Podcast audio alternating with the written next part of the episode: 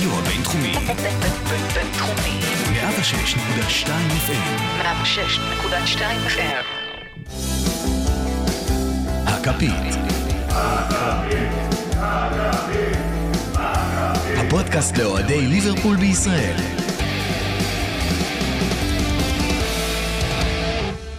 ברוכים השבים לכפית, הפודקאסט לאוהדי ליברפול בישראל, פרק 80, כאן מהרדיו הבינתחומי בהרצליה, 106.2 FM. אני אריאל מורחובסקי ואיתי רותם זמורה, מה קורה? מעולה, מעולה. ואופיר ברבירו, מה איתך? וואלה, 80, יא חושי. אתה רואה מה זה? קבוצת סיכון, חבל. יאללה, עוד קצת מגיעים למאה, אנחנו גם מתקרבים לשנתיים כבר, לאט לאט, אבל יותר חשוב מזה, אנחנו מתקרבים לאליפות שנייה ברצף, כי משחק אחד, ניצחון אחד, זהו, יאללה מושלמים, משכים ככה כל העונה, תן לי 4-3 עד הסוף, ונגמר הסיפור. אז המשחק הזה הוא בעיקר פוסט גיים ללידס, עם עוד כמה הפתעות קטנות, וטיפה פרי גיים לצ'לסי, בסופו של דבר אני חושב שכולנו יצאנו pretty much the same מהמשחק מלידס. חלקנו קיללנו את פירמינו יותר, חלקנו קיללנו את פירמינו פחות. כולנו קיללנו את קייטה. אני אפילו לא שמתי לב שהוא שיחק בתכלס. כמעט לא ראיתי אותו על המגרש. מעניין למה. מעניין למה. אבל בסופו של דבר גם בואו נסכם מההתחלה ואז ניכנס לדברים. 4-3, ניצחון ראשון לעונה, בינינו. עוד 37-43 כאלה, ולקחנו אליפות מושלמת. אז בואו נדבר קצת לידס. אתם רוצים להתחיל קודם מכמה שליברפול הייתה בעייתית ומעצבנת ומתישה למרות 4 שערים? או שאתם רוצים להתחיל קודם מלהחמיא ללידס של ביאלסה עם הוויבוס שלו, שעלתה לליגה ונתן 3 שערים לאלופה המכהנת. מכהנת. תשמע, יש קורלציה הפוכה מדהימה בין כמות הידע של ביאלסה באנגלית לבין כמות הידע שלו בכדורגל. אותי זה עידים שמה שקרה באו לשחק, כלומר, אני ציפיתי למשחק חפירות, ציפיתי לקבוצה שתבוא להתגונן כמו... למרות שזה ממש לא הסגנון שלי. זה כי לא הזנת לפרק הקודם של הכפית. מה? זה כי לא הזנת לפרק הקודם של הכפית, וגיא רגב הסביר לך בדיוק איך ביאלסה הולך לשחק. אפילו פפ שהוא בא לאנפילד הוא קצת יותר מסתגר ויש לו כלים קצת יותר טובים שיש ללידס, ושאני אומר קצת זה האנדרסטייטמנט של השנה. וואי, היה תענוג לראות אותו עושה את זה, באמת, כלומר, הביצים שיש לו והאומץ לעשות את זה, חבל על הזמן. תשמע, רותם, דיברנו עם גיא באמת בפרק הקודם, שהסביר לנו בדיוק איך הם משחקים, זה בדיוק מה שראינו, אבל גם ראינו אותם בצ'מפיונשיפ, ועכשיו אנחנו רואים את זה בפרמייר ליג מול ליברפול, יש פה איזה קצת טעימה של מה אנחנו הולכים לראות מלידס בעונה הזאת, זה יכול להמשיך ככה, זה יכול להיות יותר טוב ללידס, או שזה ימשיך לתת 3 שערים ולקבל 4? תראה, דבר ראשון, אם ימשיכו להגן ככה במצבים נייחים, לא יעזור שום דבר שהם עושים בשאר פרקי המשחק, הם לא יעברו את המקום העשירי. בעיקר צריך ללמוד שהשוער לא ייכנס עם הכדור לתוך השער. זה קשה שמע, נגיחה מ4 מטר עם ראש כמו של ונדייק, בורחו, אתה היית אף ליציע, אתה היית. אני בשוק שהוא נשאר עם כל השיניים עליו גם. אבל תראה, ליברפול בעונות האחרונות בכלל קבוצה שיודעת לנצל לא רע מצבים נייחים, אבל באמת שההגנה של לידס בקטע הזה הייתה חרפה. חוץ מזה, שמע, יש ללידס בעיות, אנחנו... קל נורא להתלהב מהמשחק שלהם, והיה משחק מלא, והיו להם מלא וויבוס שהם עלו להתקפה, אבל היו שם בעיות רציניות בהגנה דווקא במצבים... שלא היו השערים, זאת אומרת, היו שם חורים לא פעם ולא פעמיים, הבלמים שלהם עשו עבודה לא טובה במיוחד, וצריך לראות, הם כרגע בין נוריץ' של עונה שעברה לוולפס, הם עומדים לי איפשהו כזה באמצע, הם יכולים להגיע ללבל של וולפס ולאיים על הסטריה הראשונה, אבל הם יכולים גם בקלות, באמת, אם דברים קצת לא יעבדו, וראינו, לידס עם ביאלסה כבר כמה שנים, זה לא תמיד מצליח. לא, תשמע, זה לא שזה הרבה שנים, הוא נמצא שם 1.5-2 שנים בערך, אבל מה שאתה רואה אצלו בעיקר, וזה הבעייתיות, שהשחקנים שלו נפצעו. השחקנים שלו, ההרכב הראשון שלו, נפצע מאוד מהר לאורך העונה, בגלל האינטנסיביות המטורפת, וזה לא שהשחקנים שהוא מביא אותם מהטופ, טופ, טופ, שחקנים שהגיעו מהצ'מפיונשיפ, חומר של הצ'מפיונשיפ, גם אם הגיעו, אתה יודע, שרכש פה ושם, רודריגו וכאלה, זה לא איזה, כל האתלטים הכי גדולים בעולם שיכולים לעשות את הדבר הזה, כמו שאתה מביא לליברפול שחקנים כאלה. כן, אני חושב שבאופן כללי יש קצת איזושהי הטעיה בסיסית כלפי לידס, בגלל ביאלסה. כאילו מעריכים אותו כמאמן, מתים עליו בדרך כלל כבן אדם, אתה יודע, לא איזה אופי או משהו, אבל זה קטע כזה לראות המאמן שמרגל, ועם כל הנובר בטקטיקות ודברים כאלה, והרבה פעמים ראינו קבוצות התקפיות מאוד, שיכולות לנפק כדורגל מדהים, גם נוריץ' אגב במשחק הפתיחה העונה שעברה, היו יותר מסוכנים מלידס. הם הגיעו לשער, הם יצרו לבד. דרך המצבים של לידס היו יחסית בעייתיים, והם ניצלו אותם בטירוף. הם ניצלו טעויות, והם גם יצרו חלק מהטעויות, אנחנו עוד נגיע לזה, אבל המשחק התקפה של נוריץ' היה מאוד מרשים, והם תפסו אותנו גם כן כמה וכמה פעמים עם המכנסיים למטה. הפיניש היה הרבה פחות טוב, אבל הם יכולים, יש קבוצות, כמו שאמרתי, התקפיות, לא רעות בכלל שעולות מהצ'מפיונשיפ, זה לא תמיד עומד במבחן המציאות בפרמייר ליג, ברגע שהחולשות ההגנתיות שלהם נחשפות. הייתי מחכה קצת עם לידס בשביל, באמת, אנשים כבר מתחילים לדבר על מקום שישי, שביעי, שמיני בקלות. לא בקלות, אולי בהפתעה, אבל לא. לא צריך להגזים ממשחק אחד, אתה לא יכול לשפוט עונה שלמה על פי משחק אחד. גם לפני זה היו הרבה קולות שאמרו שלידס תעשה משהו בסגנון וולפס או שפילד. אני עדיין לא מתחייב לדבר הזה. תשמע, צריך לראות את לידס בעיקר מול קבוצות שהן לא ליברפול. נכון. בעיקר קבוצות אמצע טבלה, זאת אומרת, עכשיו לשחק מול ווסטברום ופולאם עם ההגנות המזעזעות שלהם, זה לא חוכמה, ולא חוכמה לשפוט אותם מול ההתקפה של ליברפול, או ההתקפה של סיטי או צ'לסי, אבל כל הבין לבין הזה, כנראה יהיה באמת הפקטור. אתה כבר ראית את ההתקפה של צ'לסי שאתה מדבר? לא, אנחנו מקליטים לפני, אבל שמע, צ'לסי ייתנו שם שערים, אתה יודע, ייתנו שם שערים, עם ההגנה שלי זה יהיה מאוד בעייתי, השאלה איך הם מתמודדים עם האמצע הזה, האם הם עושים שם קריסטל פלאס, או שהם עושים איזה בורנמוט, וזה כנראה מה ש...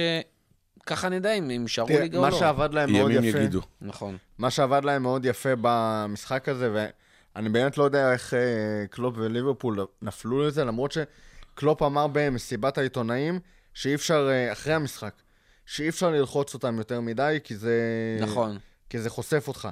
ועדיין היו כמה פעמים של לחץ מצד ליברפול. בגול הראשון זה היה בכלל...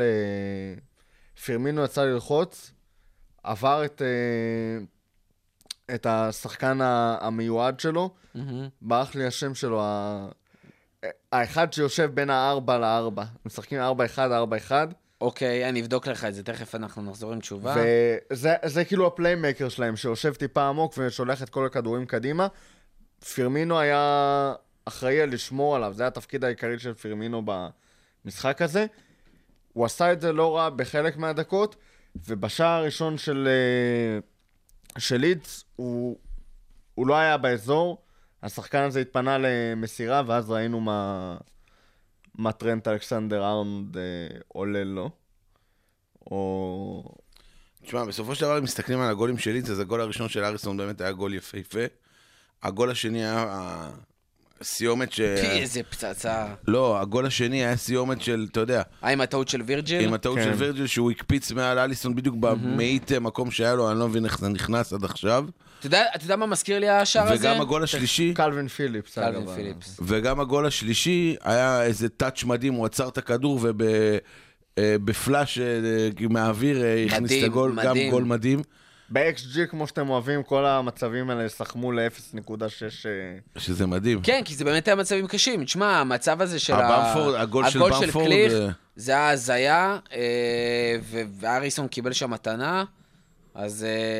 ההסברים של קלופ לגולים האלה, קלופ אמר שהמשחק היה מושלם, או פחות או יותר כמו שהוא ציפה שיקרה. התקפית. התקפית. לא, אבל גם בשאר המשחק. כאילו, לא רק זה... חוץ משלושה אירועים מאוד ספציפיים שקרו בשערים. אבל זה בדיוק מה שקורה בכדורגל. סורי, כאילו, אני מאוד אוהב להגיד מה שאתה אומר, אבל מי נגד? זה בדיוק הדברים האלה. אני אומר רק לא פעם. דרך אגב. כי הוא גם נתן הסברים מאוד יצירתיים ל... שנה שעברה דיברנו על זה בפוד, ממש בסיונה, אני חושב, לפני הקורונה, דיברנו על זה שההגנה שלנו כמעט לא עושה טעויות. אבל באופן קבוע, במיוחד מול הקבוצות תחתית, יש את המתפרצות האלה, שהיה איזשהו שלב שאמרנו, יש להם בול שלושה מצבים, ואם היו יותר חדים, היינו חוטפים שם ובגדול, ובהמשך העונה, גם אחרי הקורונה, וגם רגע לפני עם אתלטיקו, כל מצב כזה חטפנו, וזה בדיוק מה שהיה מול לידס. כל מצב שלהם למסגרת, חטפנו שער, ואנחנו עושים את הטעויות הקטנות האלה, שפותחות להם למצבים ממש ממש ממש טובים, לפעמים קצת מזל, לפעמים אליסון מציל את זה, אבל יש פה איזשהו משהו שמתחיל להתגלה, שכאילו... תשמע, מחצית ראשונה היה להם... נותנים מתנות. הסטטיסטיקה הראתה total attempts lead 2, shots on target 2, גולים 2. שזה בדיוק מה שהיה עם ארסנל דרך אגב. שזה... וזה קשוח. אליסון עשה רק 50% מהביתות שנבטו אליו ב... 14 משחקים אחרונים, משהו כזה. וזה מזעזע. מזעזע לחלוטין. זה רמה של קפה. זה מתחת לקפה. מתחת? לדעתי קפה היה 54. אני חושב שהוא היה... אי אפשר לרדת מתחת לקפה. אי אפשר. מתחת ל-50 קפה הגיע? כן, לדעתי כן. קפה היה מקום שני מהסוף בליגה, בעונה החולפת בעניין הזה. אבל שמע, אליסון, זה כאילו... אני גם קשה לי להאשים את אליסון בכל השערים שחטפנו. לא, זה לא היה באשמתו. גם הטעות של וירג'יל שהוא השאיר שם את הכדור בצורה מוזרה, גם זה לא שהוא נגח לו, הקפיץ לו ולקחו לו את הכדור. לא, אבל השאלה של מי הכדור, כי... השאר של כוח. בתור שוער נערים בית הפועל כפר סבא, אתה צועק שלי. האגדי. האגדי, בתור כדור, אתה צועק שלי. השאלה של מי הטעות. האם אליסון לא צעק עזוב שלי, או שווירג'יל מאיזה מקום של... שאני אציל את המולדת, עשה שם את הטעות. נראה לי שזה בדיוק מה שהיה, וגם המצב של גומס וטרנט, שהם הפקירו שם את השחקן, את במפורד, אם אני לא טועה, זה לא מצב שאליסון יכל להציל אותו. זה היה שער, זה היה ביתה לפנים, וזה פשוט טעות בכל המקרים האלה, גם של ההגנה, וגם של הקשרים, שלא היו שם להציל את זה.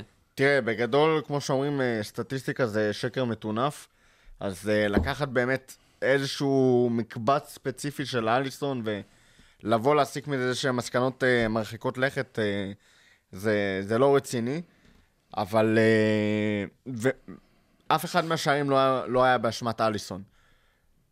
אבל מאליסון אנחנו רגילים למעבר לזה. זאת אומרת, את הגול אחרי הטעות של וירג'יל היינו רגילים שגם אם הייתה שם טעות, אליסון איכשהו היה יוצא מספיק מהר לכדור או סוגר או...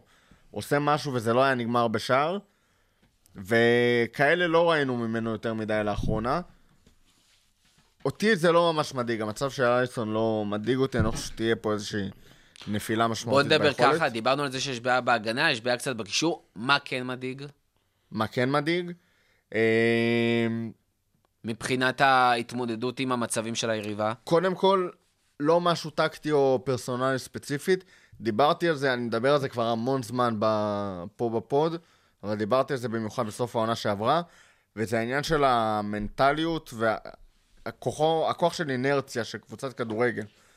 וסוף העונה שעברה תירצנו את כל המשחקים האלה, יכול מאוד להיות שבצדק, האליפות סגורה, זה סגור, יש קורונה, אין קהל, אין על מה לשחק, הכל בסדר. פרסיזן תחרותי. יש פחות מוטיבציה.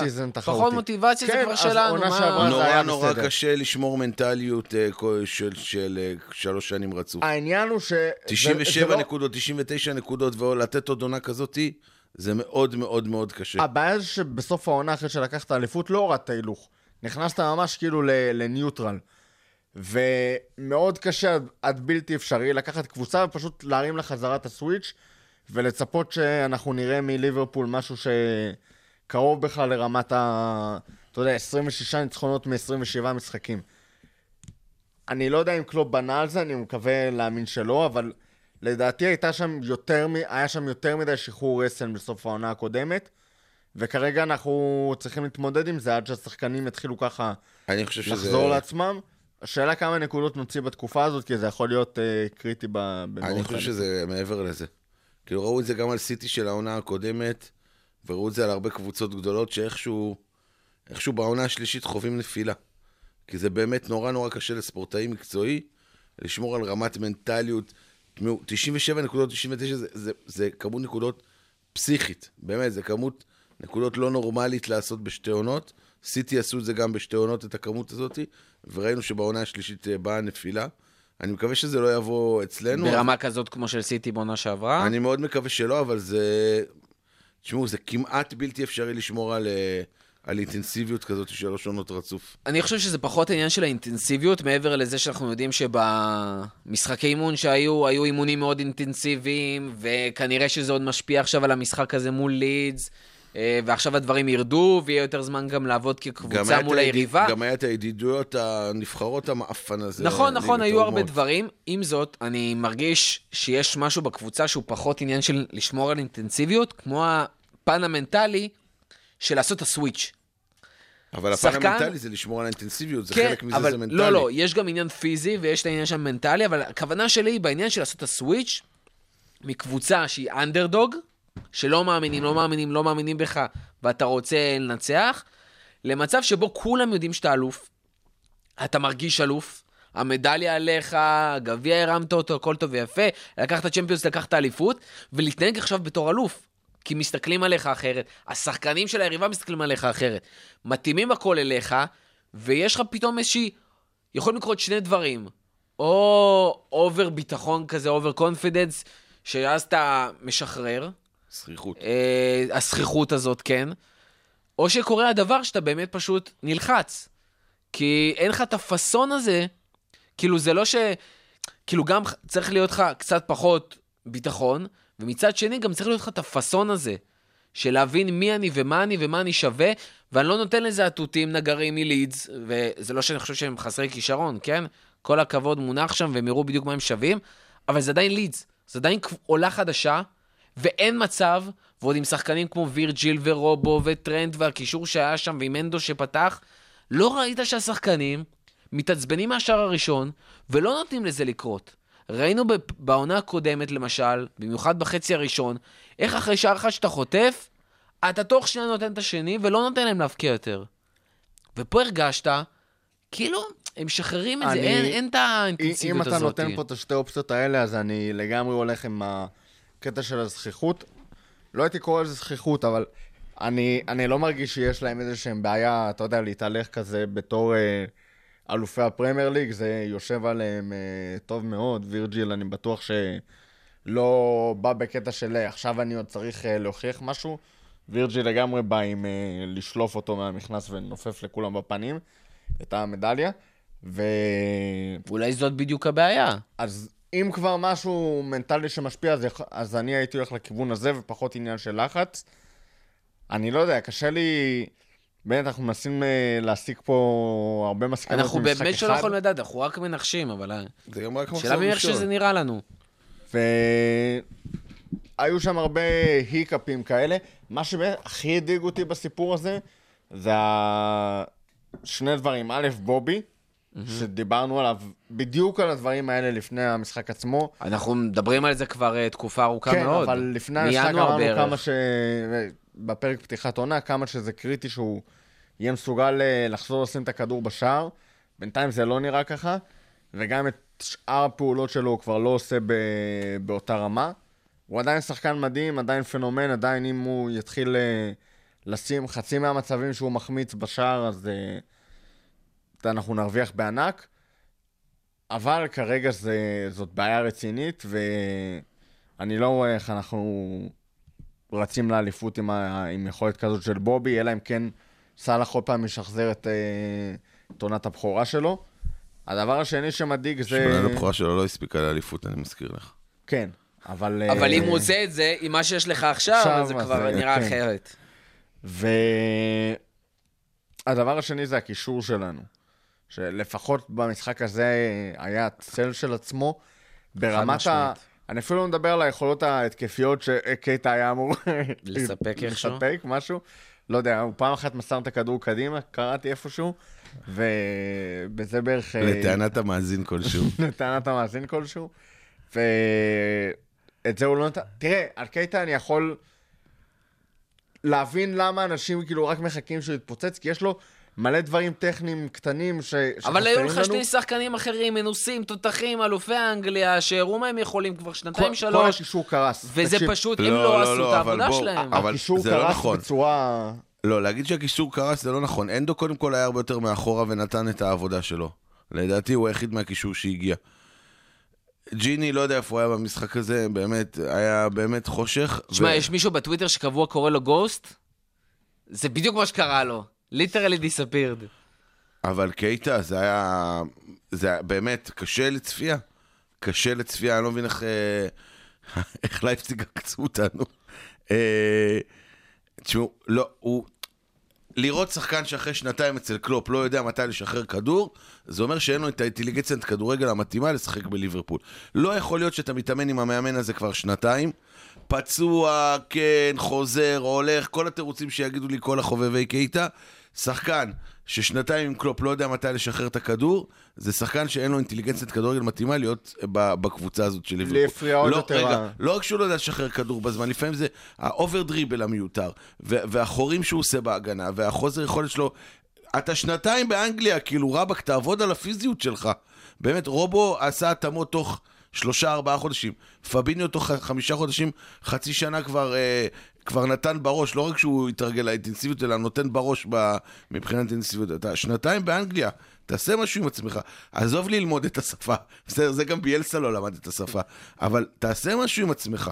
כאילו, זה רואים שחקן, חסר לו אינטליגנציית כדורגל, בא בתור נביא גדול, אפילו נביא קייטה, אפילו ג'רארד העביר לו את החולצה 8, והיום אתה רואה שזה נביא שקר.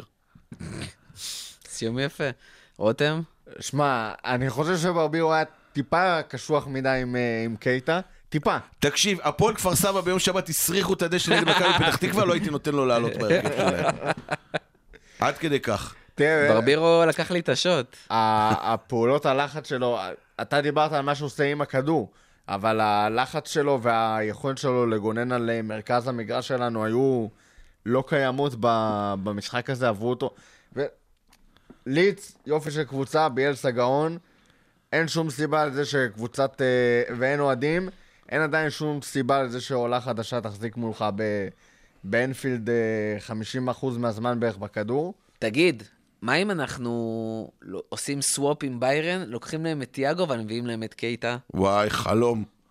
חלום. היה להיט בגרמניה. אני מכיר אנשים שישבו בכלא על הקיצות הרבה פחות חמורות מזה. שמע, על אייב לא ישבו בכלא על ה-15 מיליון שם. זה הרבה יותר, זה הקיצה הרבה יותר גדולה. מה האינטרס של ביירן אבל לעשות את זה? לא יודע, אבל לי זה שווה, אז אולי זה כדאי. כדאי גרמנית, אולי בקטע... אבל במקום קייטה ולא במקום ג'יני. שגרמת לי קצת, וואו, איזה פנטזיה מטורפת. יש לך קצוצים. וואו. בואו נדבר שנייה נרים לסלח, שלמרות ששניים מתוך 3 שערים היו פנדלים, אבל קודם כל פנדלים דליקטס 1-1. לא, הראשון המפוקפק. מאץ' מה לאמצע, הטיס אותו הצידה, פירק שם את המסגרת. אני ממש נלחצתי בפנדל הראשון. השני לפנים, עוד שער בכלל, השער הרגיל שלו, לא הפנדל. השער היה קלאס, איזה ביתה לחיבור. פצצה לפנים, בדרך כלל הוא מעיף את זה... לקיבינימה. לגודיסון. לא, תקשיב, היה אחלה גול. הגול השני היה אחלה גול. סלח בכללי חזר בכושר לא רע בכלל. כן, ומעבר לשערים... התספורת, עשתה לו... לגמרי. עזרה לו. ראיתי את התספורת החדשה, אמרתי, סלח יהיה יותר טוב. זה היה כבר יותר מדי ג'ונגל מה שאנחנו שם. לא, גם משהו באירודינמיקה שלו ירד, כי החיכוך עם האוויר עלה בגלל... כבר אי אפשר לתפוס אותו בטלטלים ברחבה. כן. עזוב את השערים, התרומה שלו על המגרש, הוא אשכרה עשה דברים, היה מועיל. הוא אשכרה ירד לכיוון הרחבה שלנו. הוא עשה הגנה, הוא עבר שחקנים בדריבל, שזה משהו שהיה מאוד חסר לנו בעונה האחרונה ובכללי, שחקנים שמסוגלים לעשות את זה. היה מאוד פעיל, זה היה באמת כיף לראות ככה את סלח. מני היה איפשהו בין סלח לבין בובי, לרגעים הוא היה בובי ולרגעים הוא הזכיר את סלח, חוץ מזה שהוא לא כבש, שזה יחסית מעודד. מטיפ שיחק 2 דקות. למה מטיפ לא פותח? תקשיב. תשמע, אבל מטיפ חזר עכשיו עם פציעה כמו אנדו, וראית שאנדו וטרנט חוזרים עם פציעה. אני רק רוצה להגיד, אבל יש מצב, תשמע, למרות... רגע, אני אגיד דבר כזה על מטיפ. שנייה, ברבירו, לפניך רגע. אתה יודע שאני חולה על מטיפ, ואני קודם כל בוחר אותו על גומז. גומז. אממה, אני חש שגומז נמצא שם, ולא רק... בגלל שהוא חבר הרבה יותר טוב של וירג'יל, וירג'יל חולה לו לתחת, ובגלל זה הוא משחק איתו באופן קבוע. אז שמעתי פייסה מהלך, ויחבל ביחסים ביניהם, מה קרה? ברביר, מה רצית להגיד? אני רציתי להגיד, שקייטה יצא, ופבינו נכנס, וכאילו היה משחק אחר. שמיים וארץ, נכון? משחק אחר לגמרי. זה לא רק שהוא לא טוב, קייטה, הוא גם פוגע בקבוצה. באמת, כלומר, מבחינתי הוא פגע בלי בזרם... אני מהטוני, אני רואה שהוא פגע בך אישית. ממש, בלב. אתה מרגיש פגוע. באמת, הרבה זמן... נבגד. הרבה זמן לא עשינו רכש כל כך כושל פר המחיר שהוא עלה לנו, באמת. באמת. תחשוב, זה כבר עונה שלישית שלו. זה עונה שלישית שלו, מלאה. כאילו, לא מלאה, הוא מתחיל... הוא מתחיל את העונה השלישית, ולא, חד משמעית, ואני מאוד רציתי אותו, ואני מאוד אוהב אותו, אבל אם בעונה הזאת הוא באמת לא מצליח לעשות חצי ממה שמצפים, זה כישלון מטורף. על מה אתה אוהב אותו? כי אני חושב שזה שחקן שיש לו את מה שאתה, את מה שחסר לך. את הדריבל הזה שהוא צריך, את הדאבל פס לתוך הרחבה, את הביתה מרחוק, הבעיה שהוא לא עושה את כל הדברים שהוא טוב בהם, מסיבות כאלה ואחרות. הבעיה שאין לו אותם.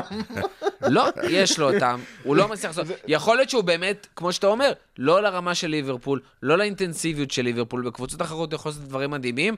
יש הרבה שחקנים כישרוניים שפשוט לא הצליחו תחת לחץ בקבוצות מסוימות ובאחרות הצליחו. יכול להיות שזה המקרה של קייטה. אתה מנית פה כרגע את מה שהמוכר מעלי אקספרס כתב על המוצר. ובפועל קיבלנו מה שצריך לעשות עליו דיספיוט. זה לא... יכול להיות. אבל שמה... כן. לפני שאנחנו מסיים עם לידס, קייטה פה גנב את כל תשומת הלב, וטרנד ככה, כמו איזה ילד קטן שעשה משהו לא בסדר, והאמא צועקת על האח השני, הוא מנסה להתגנב בחדר. וואו, טרנד היה מסי לעומת קייטה במשחק. מסי, ממש. טרנד היה גרוע כמעט כמו קייטה במשחק הזה. הרמות לא הלכו לשום מקום. זה נכון. למרות שהייתה לו הרמה אחת שם כל כך גרועה שזה כמעט נכנס. ראית את זה, מורחו? היה לטרנט הרמה שהיא הייתה כל כך גרועה שזה כמעט נכנס לשער. ממש. הייתי בטוח כבר שזה בפנים. נכון, זה היה כל כך גרוע שזה... אתה יודע, לפעמים אתה עושה דבר שהוא כל כך גרוע שיוצא לך... כמו השער העצמי שכמעט... וואי, יואו, איזה מדהים זה היה. זה היה שער העונה אם זה היה נכנס. שמע, זה אחד היפים. בחיים הוא לא היה מצליח לעשות את זה אם הוא היה מנסה. אבל טרנט... לא רק שהרמות שלו היו על הפנים, גם החולשה הכי גדולה של טרנט זה האחד על אחד שלו. אני לא מבין למה. יש לו כל כך הרבה כישרון ברגליים, ומשום מה כל פעם לוקחים לו את הכדור. כל פעם, הוא לא מצליח לעבור את השחקנים. אני לא יודע מה קורה לו עם זה, אבל... אני יכול להבין למה, אבל נקווה שזה באמת יתחיל, אתה יודע, יתחילו להתניע לאט לאט, ובינתיים אין לי בעיה עם 4-3 כאלה. לא, יש. ושיכנסו לעניינים. ומה שצריך, מה שמעודד זה שרובו כבר עלה מעליו בתחרות הבישולים שלהם, אז אולי זה... אולי זה יגרום לו לדלק. ייתן לו איזה בוסט. היום קלופ דיבר, סליחה. היום ג'יימס פירס דיווח שליברפול עדיין רוצים, עד סוף חלון העברות, להביא 2 שחקנים, שחקן הגנה, בלם, צימוקס. אפרופו גומז, לא צימוקס, ושחקן התקפה, כנראה מנה, אתה יודע, סטייל מנה וסלח, כדי שיוכל להתחרות באגפים. ככה שיש מצב שאנחנו עוד נראה רכש, זה לא איזה חרטה ברטה, זה באמת פירס. צריך לחכות לסוף חלון העברות, ובינינו, כמו שאמרתי, הקישור, זה לא מה שקריטי, צריך להשיג את העוד שחקן בהתקפה שיוכל לעלות ולא מהטיפ, ולא עוד קשר שיעשה הגנה, ושיוכל לסיים את המשחקים האלה, ובלם, כדי שלא נהיה עם בלם רביעי בטורף הבניון. אני יכול להציע מישהו במקום קייטה? מהפועל כפר סבא? לא מהפועל כפר סבא. תקשיב. כן. היה בחור צעיר, חמוד כזה. שר. מספר 17. קרטיס צ'אונס! קרטיס היה נפלא, שהוא עלה. חוץ מזה שהוא גרם לשער. עזוב אותך, נו. סליחה, לביטול השער של... לא היה כלום ושום דבר. עזוב, שוד.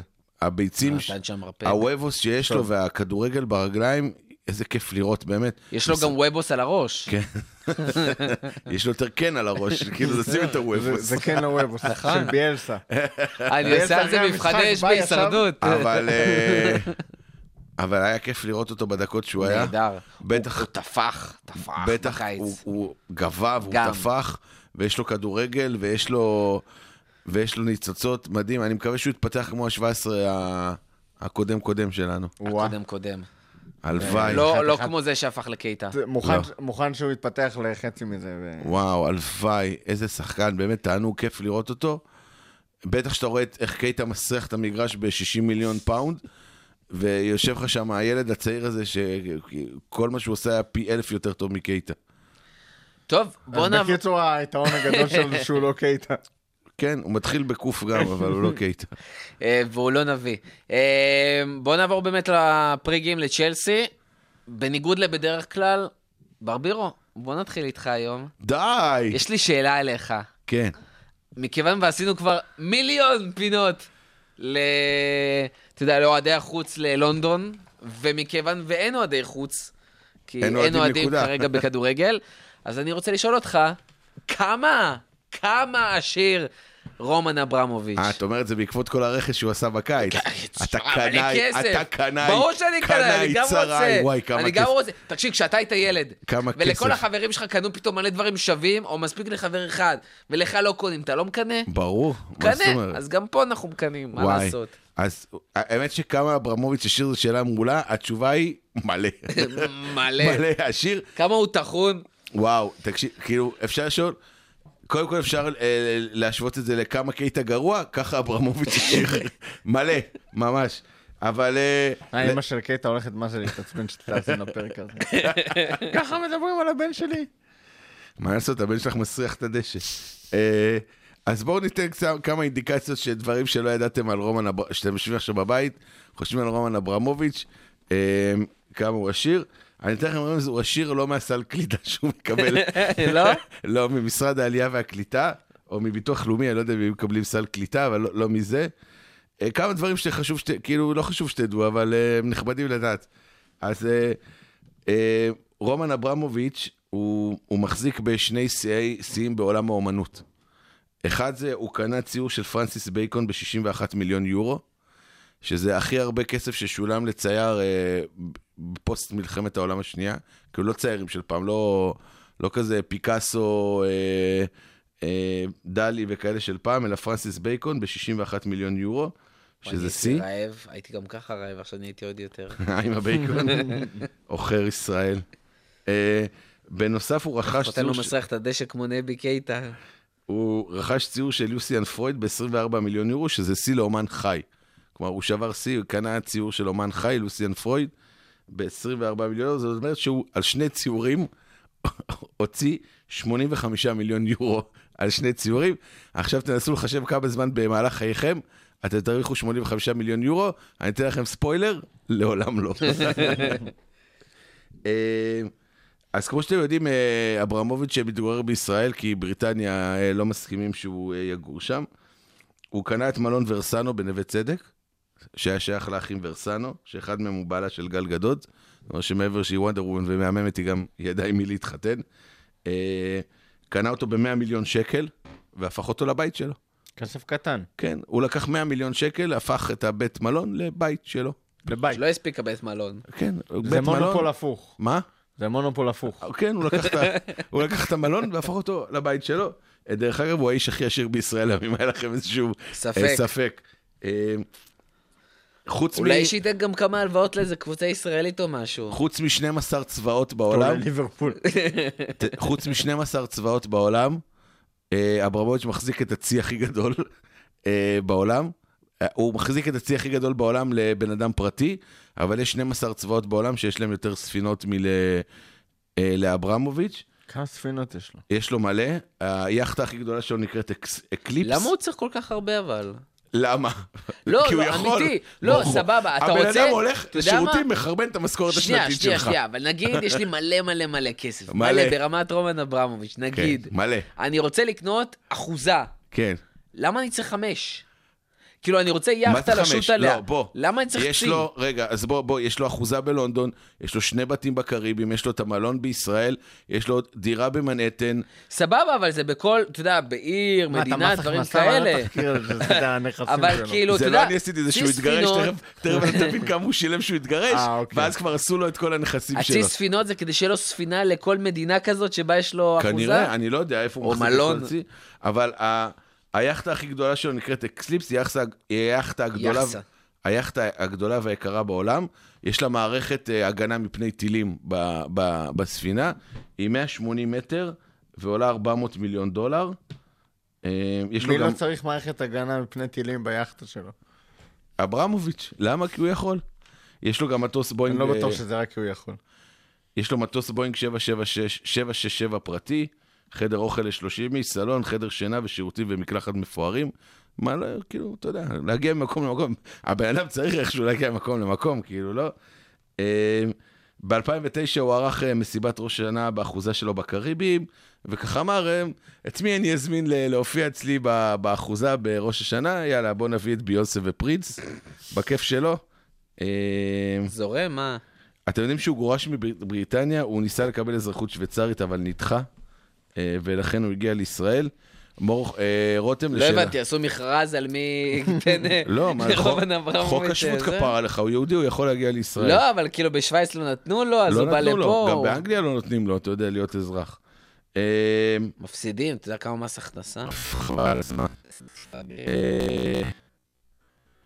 רותם להמשיך מה ששאל זה, אז אתה יודע שהוא מוציא מדי שנה $1.5 מיליון פעם לרפתך.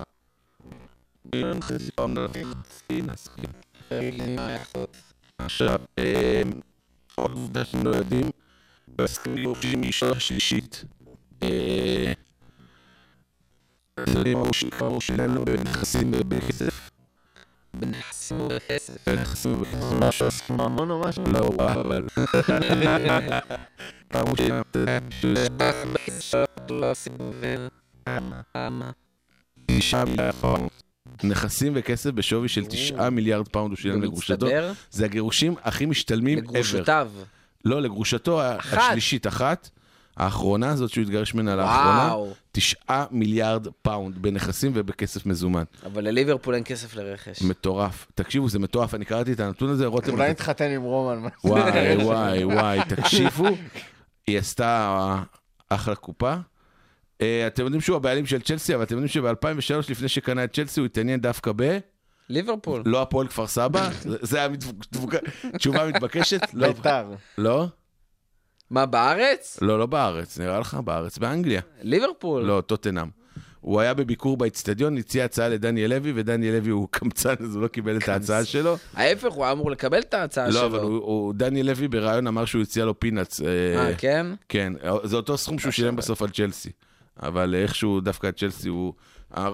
שם היו מוכנים למכור. הרעיון הראשוני שלו היה לקנות את טוטנאם. ויש לו מכוניות סתם לשימוש פרטי, לא באוסף שלו, בשווי 10 מיליון פאונד. סתם שתדעו. 10 מיליון פאונד זה מעט למכוניות. לכן? מעט למכוניות? לא, לא אוסף, לשימושו הפרטי כפר. רותם?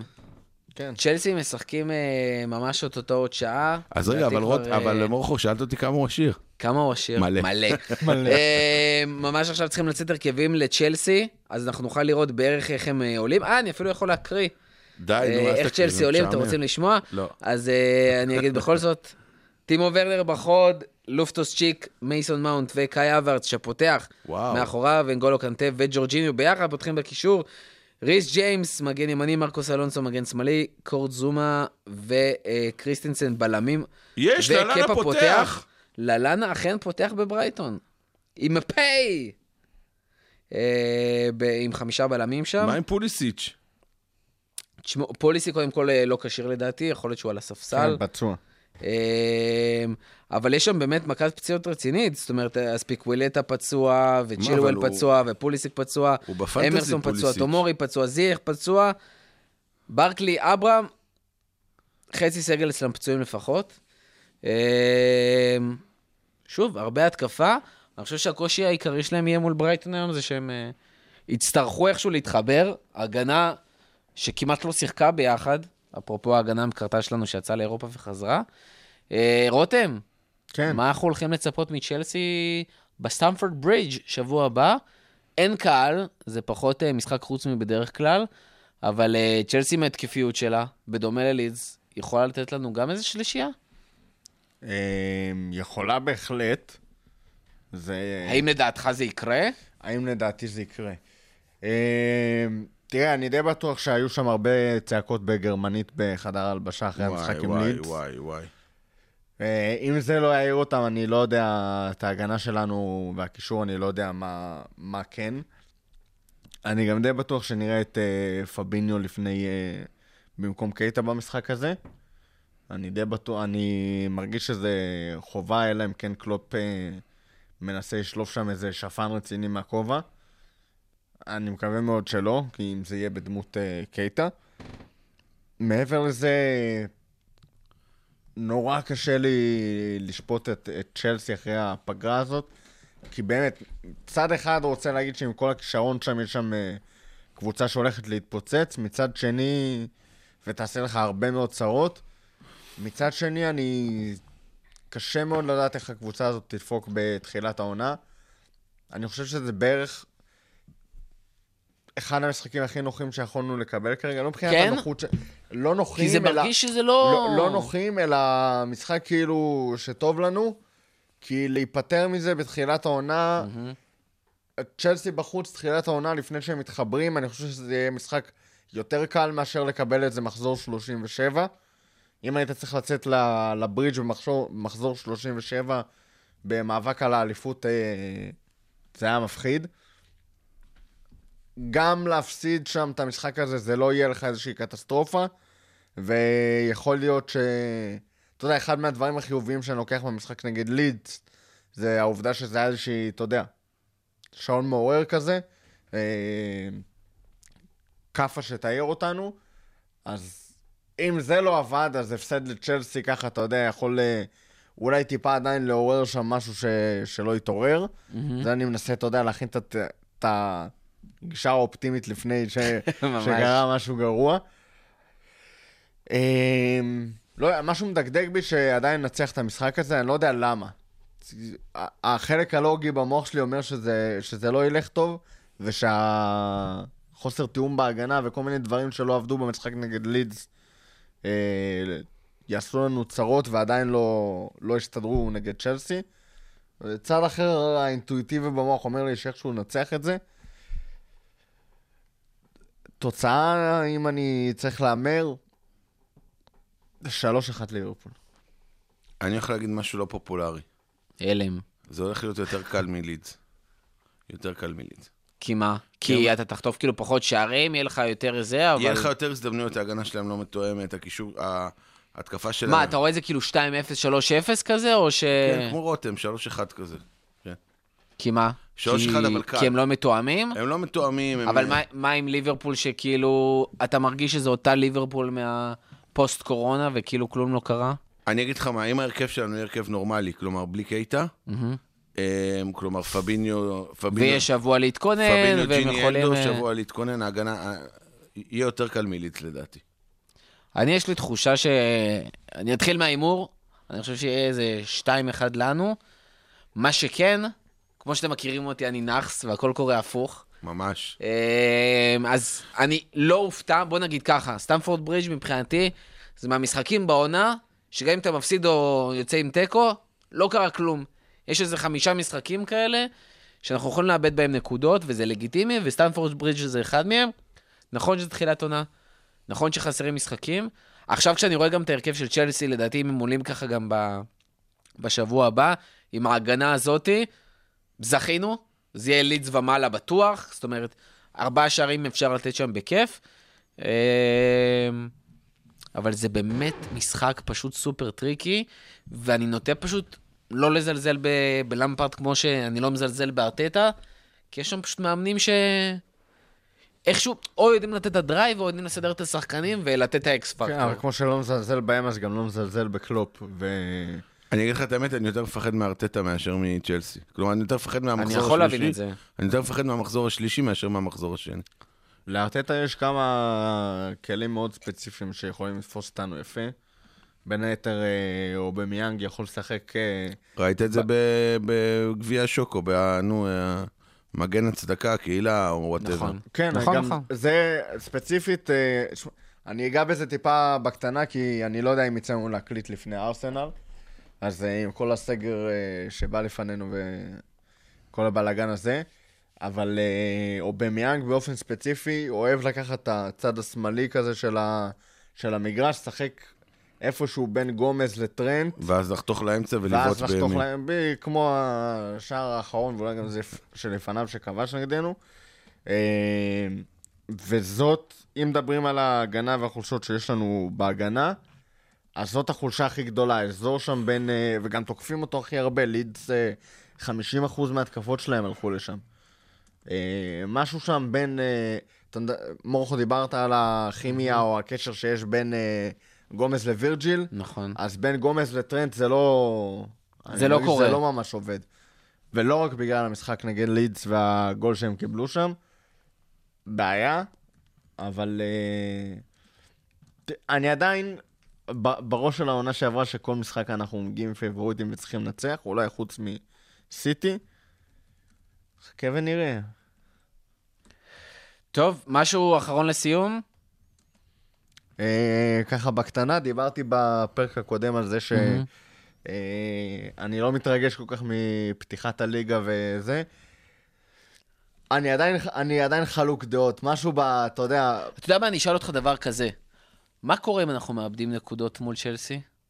מאיזה בחינה? יכול להיות שיהיה פה ערעור כזה. אני חושב שכבר מלידס, מהשלושה שערים שספגנו, יש איזשהו ערעור אצל קלוב בצוות המקצועי ויקרה משהו. האם גם טקו או הפסד יכולים עוד יותר לערער, אם זה כל מה שקשור לביטחון, לאיך שתכננו לפתוח את העונה ולהמשיך אותה, האם יכול להיות איזשהו שינוי אפילו ברמת חייבים רכש בסוגריים? אתה מנסה לעצור פה עוד נקודות אופטימיות להכין אותנו להפסד? לא, אבל אני באמת שואל כי זה באמת מעניין. מבחינת רכש אני לא מאמין. לא יהיה רכש. לא יודע אם יהיה רכש או לא, אני מאמין שלא יהיה.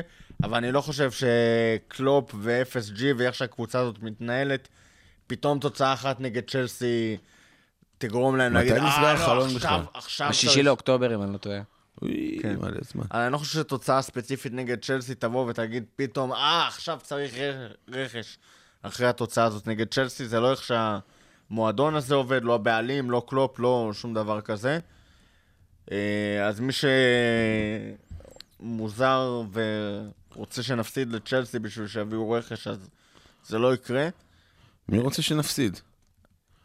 תמיד יש אוהדים שאומרים, טוב, אין רכש, חייבים רכש, זה הכי חשוב, אז הלוואי ונפסיד נגד צ'לסי, וכמו אוהדים שרוצים שמאמן ילך הביתה, או משהו כזה, ומאחלים להפסד כדי שהמאמן ילך, יש גם אוהדים שמאחלים להפסד כדי שיבוא רכש.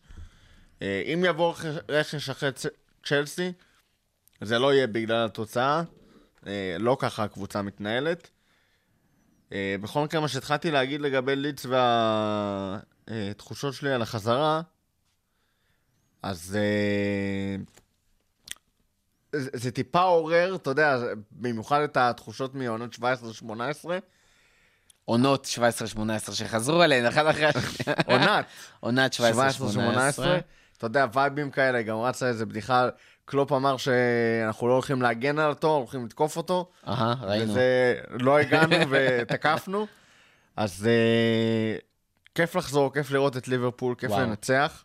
חסרים קצת אוהדים, אבל... וואי, איך זה היה חסר. איזה קשה זה. עכשיו, גם יש בי, מחלחלת בי כל הזמן הפחד שהעונה הזאת לא תיגמר בכלל. כלומר, אתה רואה מה קורה במדינות העולם עם הקורונה, וגם פה שסוגרים עכשיו... אתה אומר שהיא תיעצר, כאילו, שהיא לא... היא תיעצר, כן. כי רואים גם בבריטניה יש עלייה מטורפת ברמת התחלואה, וגם בישראל, גם פה עושים כבר סגר עם החשמם. כן, אני לא יודע אבל אם זה יעצור את הליגה, כי כולם כבר מוכנים להתמודד עם זה. כן, אבל אתה יודע... גם אם יהיה סגר... יש בזה גם משהו לא כל כך הוגן בשחקנים פתאום שהם מאומתים לקורונה ולא יכולים לשחק, אז יש בזה משהו שהוא הופך את המשחק לקצת לא פייר. כל הסיפור פה נהיה מורכב מדי. תראה מה זה עשה, אם ניקח את זה לפסאז' שחצי מהרכב של החולה, שהם הפסידו שני משחקים ראשונים, אתה יודע, בליגה פחד. והרכב שלהם חזר. לא דיברנו על זה בכלל, יש לנו במנחה, נכון? נכון, על המכות. אז הנה פה, תשמע, הם חזרו מהקורונה, והלכו שם מכות עם איזה 5 אדומים אחד אחרי השני. אבל לא כולם חזרו מהקורונה, זה בדיוק הבעיה. אני ראיתי כבר, דעתי נאמר שם שיחק והכל. נאמר כן. אבל המצב מאוד בעייתי, מאוד מאוד בעייתי. שמע, פאג'ה אחרי 2 מחזורים, 0 נקודות. ו-0 שערים גם. 0 שערים. אבל שוב פעם, יש משהו שמבטל קצת את הספורטיביות, כי אתה יודע, השחקנים נפצעים וזה סבבה, אז הם חסרים לך, אבל שחקן שהוא מאומת לקורונה הוא לאו דווקא חולה, כלומר, מבחינת... שחקן צריך להיכנס לבידוד בעקבות... כן, שחקן צריך להיכנס לבידוד, זה קצת משפיע על הקבוצה.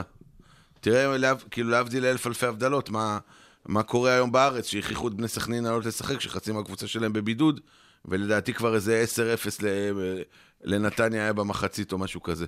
כן, 6-0 עכשיו דקה 60. כן, אז זה הופך את הכדורגל ללא הוגן. לדעתי, הפחד שמחלחל בי כל הזמן זה שאנחנו ניתן עונה טובה שהכדורגל בסוף ייעצר בכל העולם. נקווה שלא. בנימה אופטימית זו. טוב, אנחנו... לא, זה חסר לא לראות את אוהדים, חסר... נכון, נכון, אנחנו מקווים שזה באמת יסתדר. שמע, לשמוע הקלטות מאלפילד זה לא עובד, אתה רגיל כאילו ל... לא, זה לא, אתה גם רואה את היציעים ריקים, ואתה רואה שאין דחיפה לשחקנים. אני בטוח שאם קהל... היה יכול להסתיים 5-1 ולא 4-3. עם קהל זה לא היה נראה ככה. זה היה נראה אחרת לגמרי. גם לידס היו עולים... לא, גם שחקנים ניזונים מהאנרגיות של ה... זה כאילו הופך את כל המשחקים קצת לתחושה של משחקי ידידות כאלה. כן, לגמרי. גם ב-NBA זה נראה ככה, למרות שהם גם עשו שם תפאורה מדהימה. מדהים, הבועה מדהימה ב-NBA. ועדיין זה תחושה של משחקי ידידות.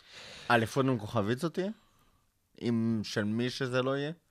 לא יודע, לא חושב. אליפות בעונת קורונה כזה? אני אגיד לך מה, בניגוד לשנה שעברה, לשנה החולפת, לעונה החולפת, שליברפול בעצם כבר די הבטיחה את האליפות לפני, ה-25 הפרש, הייתי יכול להגיד זה לא כוכבית. פה, אם יהיה פה 6 הפרש, אתה לא יכול להגיד את זה. לא מדבר אם הליגה תתפוצץ או משהו.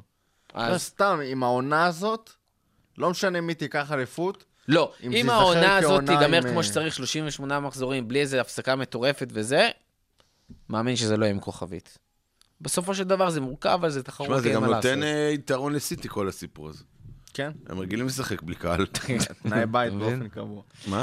תנאי בית באופן קבוע. טוב, אז תודה רבה לכל מי שהיה איתנו עד הסוף. קודם כל, בסופה שקרוב, מגיע ראש השנה, אז אנחנו רוצים לאחל קודם כל שנה טובה ומתוקה לכל המאזינים. ככה, כי אתה פרש, אתה לא יודע לעזור עם הליינאפ. שכחתי שראש השנה. אז שנה טובה לכל המאזינים, ושנה טובה לכל מי שלקח חלק בצורה כזאת או אחרת בפודקאסט. בשנה החולפת עשינו קפיצת מדרגה מטורפת ביחד עם האליפות הזאת שלקחנו. היה קשוח, שנת 2020 הייתה קשוחה ביותר. קורונה בלגנים, זה עוד לא נגמר. אבל מקווים שהשנה הבאה תהיה הרבה יותר טובה בצורה כזאת או אחרת, ומאחלים גם הרבה בריאות גם לכל המאזינים ובכלל לכולם בעולם. מקווה שהדבר הזה יסתיים. אנחנו לצערנו הולכים, כמו שרותם אמר קודם, לקראת סגר. בשביל הקרוב נכנס בישראל סגר לתקופה של 3-4 חודשים. הנערף כמה זמן, יש לו חודשים, שבועות, סליחה. לא, זה לא ידעו, 3 שבועות כפרה עליך. וכנראה שאנחנו לא נוכל להיות פה פעילים בצורה הזאת ברדיו, מקווים שנוכל להוציא מזה את המקסימום, אז אנחנו קודם כל ממליצים לכם, תעקבו אחרינו בפייסבוק, באינסטגרם, בכל מקום שאפשר להוציא לכם את ההודעות האלה בחוג אוהדים, ואנחנו כבר נודיע ונקווה גם שתחזרו להאזין. מי שצריך שיעשה סאבסקרייב, ואז אתם באמת תוכלו לקבל התראות על הפרקים. זה יקפוץ לכם בעמוד הבית אם אנחנו מוצאים. על הדרך... תעקבו העמוד בפייסבוק. כן.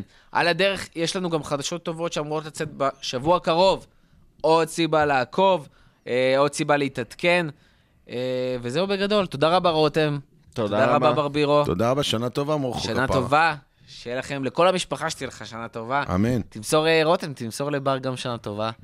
גם למכבי נתניה שעכשיו 7-0 על בני סכנין. 7-0? תשמע, חצי מהרכב של בני סכנין בבידוד. ובני סכנין ב10 שחקנים מדקה 40. טוב, אז עד הפעם הבאה, בבני סכנין לפטר. הכפית. הפודקאסט לאוהדי ליברפול בישראל.